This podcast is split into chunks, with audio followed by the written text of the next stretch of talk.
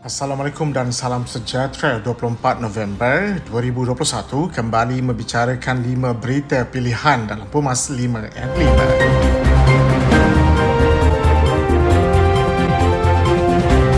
Pengurusi Barisan Nasional Datuk Seri Doktor Ahmad Zahid Hamidi memanjatkan setinggi-tinggi kesyukuran dan kepujian kepada Allah Subhanahu Wa Taala yang telah mengurniakan kemenangan yang begitu manis di P R N Melaka. Beliau yang juga Presiden U M N O mengucapkan terima kasih yang tidak terhingga kepada pengundi Melaka atas kepercayaan yang diberikan kepada B N atas kemenangan besar dua per tiga majoriti pada P R N Negeri Melaka baru-baru ini.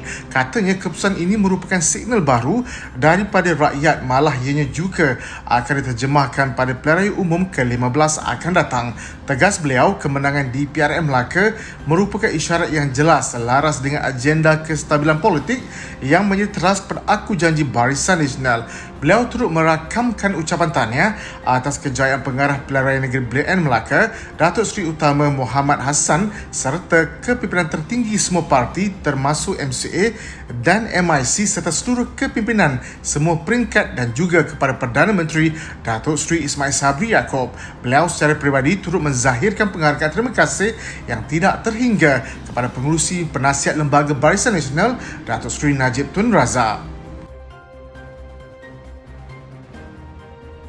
Pengarah pilihan raya B N Melaka, Datuk Seri Utama Mohamad Hasan menyatakan kemenangan baru-baru ini menunjukkan masa untuk B N bekerja dengan lebih kuat. Kemenangan yang dikecapi mesti dilunaskan segera dengan tanggungjawab memulihkan ekonomi, mencipta pekerjaan dan menambah baik tadbir urus kerajaan. Beliau yang juga timbalan Presiden U M N O berkata, setelah tiga tahun dibazirkan oleh pergolakan politik, ini adalah saat genting bagi B N untuk terus memacu ke hadapan dengan pantas dan bingkas. Tegas beliau, setelah kestabilan politik yang telah B N terima di Melaka, kemakmuran rakyat negeri Melaka mesti diterjemahkan melalui kepesatan pembangunan, lonjakan di dalam sektor ekonomi dan kesejahteraan hidup berasaskan kekuatan Melaka dalam industri pelancongan kesihatan. Anjakan seterusnya ialah membangunkan Melaka sebagai wilayah ekonomi berorientasikan kesihatan yang utama di negara ini. Kedudukannya yang strategik di selap Melaka mesti digunakan sebaik mungkin bagi menjadikan Melaka sebagai gerbang baru bagi kemasukan industri, pelancong, pekerja dan pelajar dari Sumatera. Ahli Majlis Kerja Tertinggi Datuk Ahmad Fuad Zakrashi berkata, Pakatan Harapan dan Perikatan Nasional memaklumkan punca utama mereka kalah di P R M Melaka adalah kerana peratus keluar mengundi yang rendah. Menurut beliau, P H dan P N tidak perlu memberikan alasan tersebut kerana apakah B N tidak terkesan dengan alasan yang sama sedangkan B N menang dengan majoriti dua per tiga.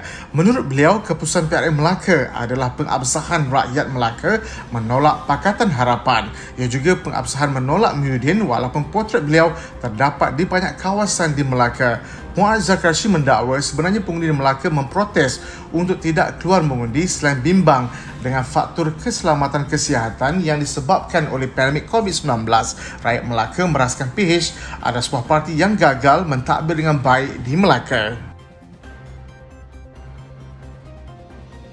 Kepimpinan U M N O masih bersifat terbuka jauh sekali untuk berasa selesa maupun sombong dengan kemenangan yang ditakdirkan dalam P R N Melaka. Ketua Pemuda U M N O Malaysia, Dato' Ashraf Wajudizuki berkata, ramai pemimpin utama P A S yang menghubungi beliau menyarankan agar perundingan muafakat nasional diteruskan. InsyaAllah, U M N O sentiasa terbuka dalam apa jua usaha untuk berunding bagi maksud kerjasama yang memberi manfaat kepada ummah. Jelasnya sebagaimana sebelum P R N Melaka, beliau bersama-sama dengan kepimpinan tertinggi U M N O mengadakan pertemuan dengan pimpinan P A S menawarkan tiga kerusi Dewan Undangan Negeri yang berpotensi menang. Malangnya P A S lebih terdorong untuk menerima tawaran P P B M untuk bertanding dengan menggunakan logo P N.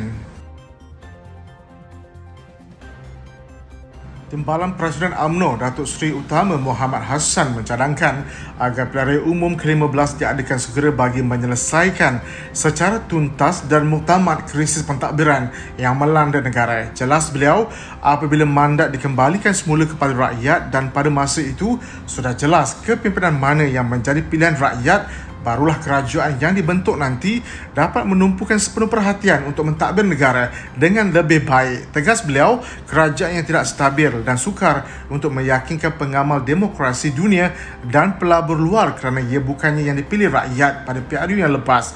Oleh kerana itu, Datuk Seri Ismail Sabri Yaakob yang juga Perdana Menteri Malaysia dengan segera perlu membuat perjanjian persefahaman M O U dengan Pakatan Harapan agar iklim politik dapat ditenangkan semula. Sekian daripada saya, Muhammad Saiful Muhammad Sahak. Jangan lupa temu janji kita Isnin hingga Jumaat jam lima petang, lima berita pilihan hanya di lima at lima. Assalamualaikum dan salam keluarga Malaysia.